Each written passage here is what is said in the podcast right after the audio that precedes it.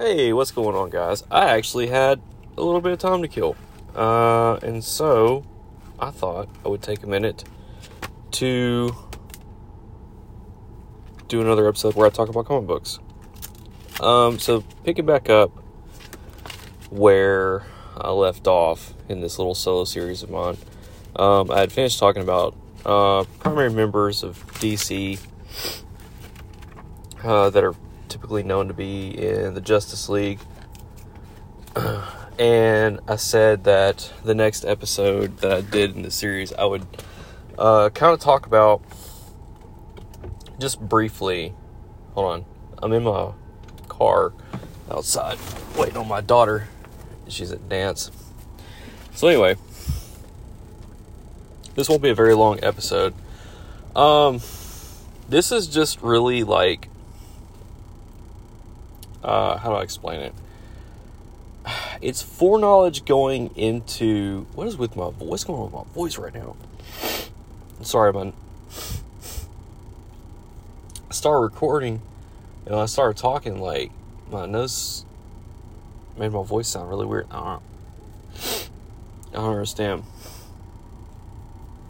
I don't know what's going on here. I sound ah.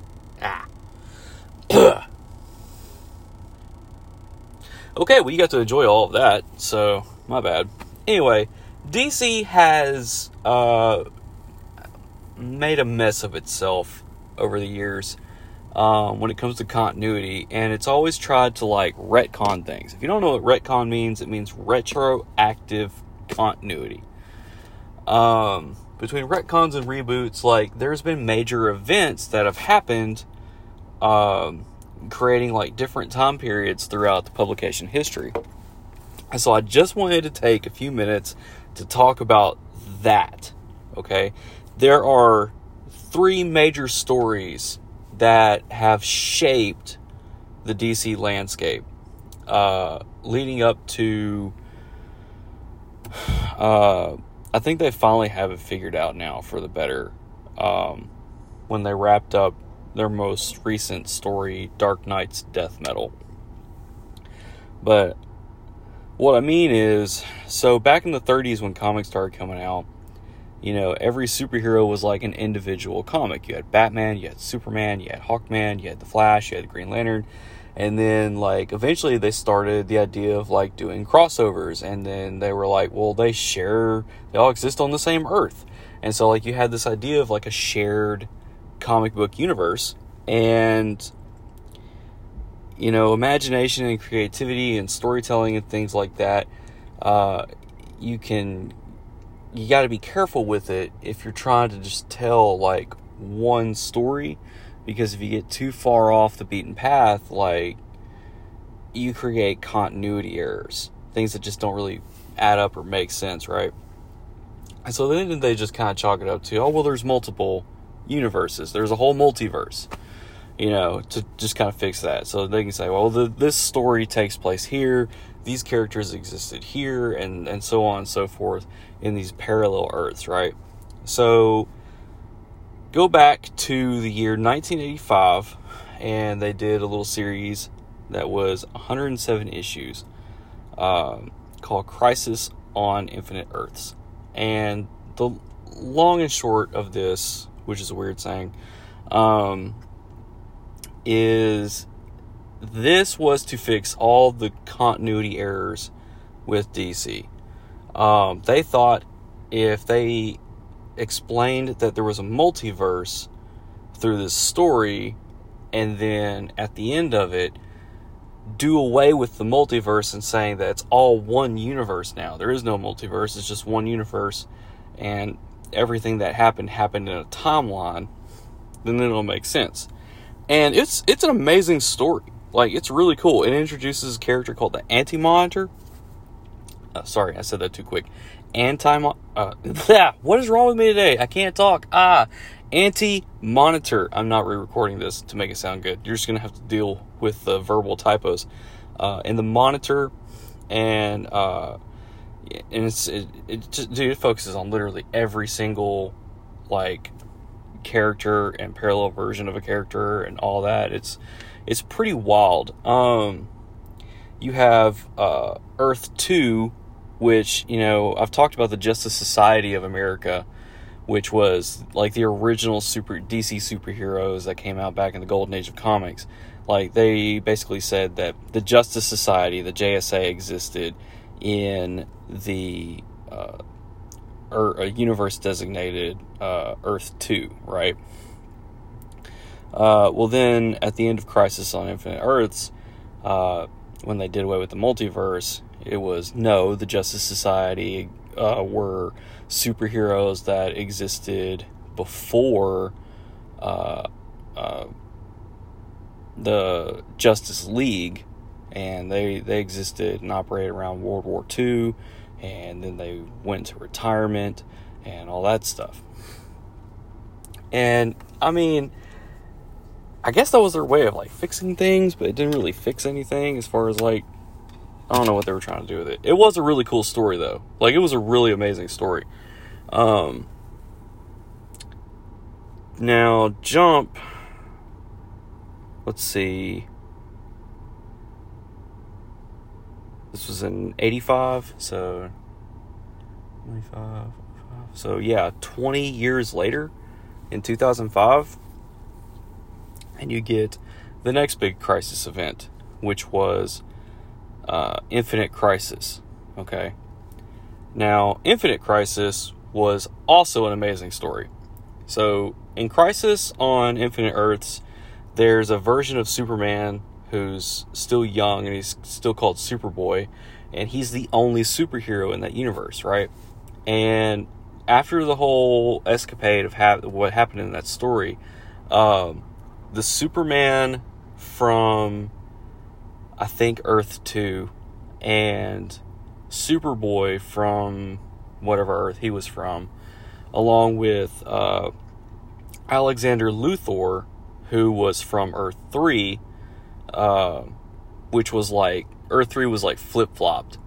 And it was like all the superheroes you know and love are actually villains. They're not Justice League, they're called the Crime Syndicate and you know all the villains were heroes. Lex Luthor was a superhero, uh, but he had a son who he gave the he gave his name same name to, um, and basically it was like Superman's story but with a universe, and it was about Lex Luthor. And so like these these characters that I'm naming off here, they actually survived the event of Crisis of Crisis on Infinite Earths. Sorry, and like they were residing in like this pocket dimension that they couldn't escape from or whatever. And they end up becoming the villains uh, in Infinite Crisis. And I'm not going to go into all the details of what these massively long stories like these are literally like 100 issue long stories and they're, they're best read in trade as opposed to an individual issue, right? But what happened in Infinite Crisis at the end is it went from being just one universe to being a multiverse again. Now, pre-crisis on Infinite Earths, it was a unlimited number of universes. Okay, uh, Infinite Crisis restored the multiverse, and then Final Crisis, Final Crisis was really more about Darkseid, and then just for fun, they threw some multiverse stuff in there with a with a monitor vampire thing called Mandrake. It was it was kind of sloppy storytelling. Like it was a Final Crisis was really good, but it's also like super confusing. Um, especially if like you try to focus on everything and not just the Darkseid stuff. But basically, at the end of Final Crisis, everybody's aware that there's a multiverse, and there's only 52 universes in their multiverse. It's not unlimited. There's just 52 of them. And those are the three major events that get referenced in points of time. Like, and when I say that, it's not like, you know, the Justice League will be sitting around the table and be like, hey, you remember that time between Crisis and Infinite Crisis when this happened? It's more like, uh, um, understanding when things happened between events. Uh, which is something that I'll do. I'll reference something and be like, yeah, this happened uh, between this time and this time. And, and These are the events that I'm talking about. Eventually, I'll get around to covering them, and they're really good stories. Um, but all these stories were written, well, maybe not Final Crisis, but these stories were written to make DC as a whole more cohesive. And then we jump to 2011. They haven't actually had like a story with the word crisis in it, like to this extent. There was a story, recent, more recent story called um, Heroes in Crisis. That's completely different. It has the name Crisis in it, but it's not the kind of crisis that you're thinking about. It was actually ref- uh, dealing with like superheroes like having PTSD and stuff, and it was it was pretty cool. But um, they do have like these major events that overall shape the DC landscape because they're trying to get it to a point where everything works and everybody's happy. Like, it just makes sense. And so you get to 2011 and you get the hard reboot. They did it with a story called Flashpoint. And I, I'm believe the Flash movie that's supposed to come out is very heavily based off Flashpoint. The I, have never watched the CW. I mean, I've watched like the first season of CW's Flash, but from what I understand, like they did Flashpoint and all this stuff. So if you're familiar with with that, then you kind of know what Flashpoint is about. But basically, if you if you have no idea, Barry Allen, uh, uh, he died in Crisis on Infinite Earths in 1985. And for 20 years, he was not in DC Comics at all. Um, and then in Final Crisis, uh, it was revealed that he didn't actually die. He was trapped in the Speed Force, which is the thing that gives him his power. So after Final Crisis, like, I guess he was doing some contemplating. I don't know. Um, Barry's whole deal was he was upset about the death of his mother. Uh, that happened when he was at a young age. Again, if you're familiar with the CW, then you know what I'm talking about. His mother died and his father got blamed for the murder and got locked up and all that stuff. And that's what got him into forensic science and becoming a criminal investigator and all that stuff as far as like his secret identity. So what he decides to do is run as fast as he possibly can and break Tom and go back in time and stop his mom from being murdered. And so when he does that, uh, and comes back to the present, he realizes he changed history so bad that it got to the point that the world was going to collapse on itself in terms of like uh I guess I guess like the political environment. Not like between like real real literal nations like like the US and China for example, but like between the Amazons and the Atlanteans like basically in this alternate timeline that he created, Wonder Woman and Aquaman were supposed to get married or something like that, and things didn't work out, and then they end up going to war together and, and or against each other, and like, and then there's like this whole all these other little stories like like Superman didn't land in Smallville, he was captured by the government, he was kept under red solar energy his entire life. Uh, Cyborg is still Cyborg, but he works for the government. Bruce Wayne died in the alley and his parents lived. Martha went insane and became the Joker. Thomas Wayne became an alcoholic and also Batman, and he uses guns and he has no problem murdering people. Um, which that whole aspect of Flashpoint was super dope. I love Thomas Wayne Batman. In fact, fun fact, he was so popular that in this next deal that I'm talking about that Flashpoint leads into, they did a run called Earth 2 and most of that the end it didn't end well, it didn't end on a strong note, but it opened on a solid note. Like most of the first portion of that run of that series was amazing, and a lot of it was because of Thomas Wayne Batman. Um, Thomas Wayne Batman is awesome. So anyway, uh, things go all crazy, and you know, Flash's arch nemesis, arch nemesis. Why can I not say bad guy, favorite bad guy, nemesis, arch nemesis, Eobard Thawne, uh, actually followed him to and fro in these time periods and is like keeping him from traveling back in time. And uh, uh, anyway, things happen. Flash goes back. He lets his mom die. And then he comes back. But instead of things going back to the way they were before he started this whole time travel jaunt, like everything changed. Everything like changed drastically. And so they called it the New 52 in reference to the 52 universes. Um, and it was like all new hard reboots, all new number ones, like no ifs, ands, or buts, like just starting over. And for the most part, I thought it was okay. I thought New 52 Run wasn't terrible. Like it made it, it had some pretty cool storytelling going on, and uh, especially Batman. Scott Snyder and Greg Capullo, their their run on uh, Batman during New 52 was awesome, and I can't wait to start covering that.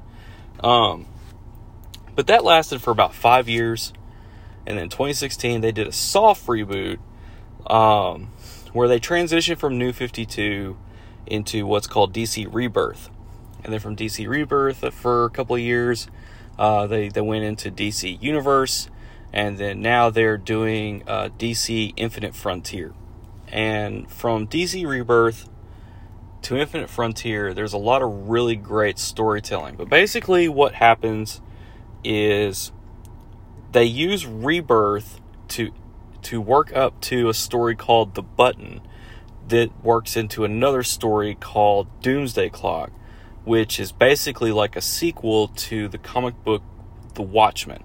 Okay, sort of, kind of. But it also explains why the new 52 actually happened. What should have happened is when Barry let his mom die, things went back to the way they were.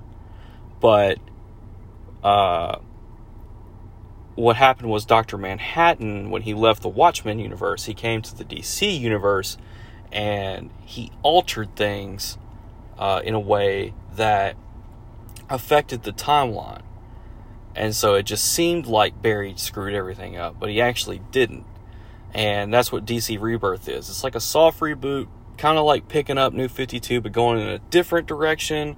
And then kind of going to this really cool story about where it's DC Universe versus Dr. Manhattan. And it was, it was really cool. Um, I'm almost out of time. Uh, but uh, uh, from there, you go into the next big thing which was Dark Nights Metal, and then you go to Dark Nights Death Metal, and those two events are really amazing. But Dark Knight Death Metal, uh, it sets it up to where um, you have the Infinite Frontier. So what the Infinite Frontier is is it takes the it does away with the 52 universes. It goes back to the infinite multiverse deal that was originally there at the beginning. Uh, like they, I guess they just decided, you know what? Maybe it was better if we just had infinite number of universes and stuck with branch universe theory, like Marvel does. So they break it down like this: you have universe, you have a multiverse, you have an omniverse. Okay. So uh, a universe is like our universe, parallel universe, two parallel universes uh, uh, next to each other would be a multiverse. Um, but an omniverse is an encompassing space of multiple multiverses. Okay? And then at the center of it all is an origin point. And that's what the infinite frontier is. And these events that happened are really cool and they're really great storytelling, but honestly, like they could have just figured this out like 20 years ago and saved us a lot of heartache and trouble and confusion and all this stuff, all in the name of making everything work. And Scott Snyder is really the one that fixed it, like with Dark Nights Death Metal, as far as like making everything work. So I just kind of wanted to talk about these little major events, just kind of touch them on a little bit, just kind of put it out there because they are events that I'm going to reference uh, in terms of like when things happen as I go through comics, when they take place. I'm going to reference by event. Like this is between this and this is between that. And so there you go. And plus, honestly, I didn't have anything else to do for like 20 minutes, and so I wanted to talk about comic book stuff, and I wanted, I just wanted to talk about this for a minute. So that's pretty much it. It's this was short and sweet. I'm gonna go pick up my kid. You guys have a great day. Peace.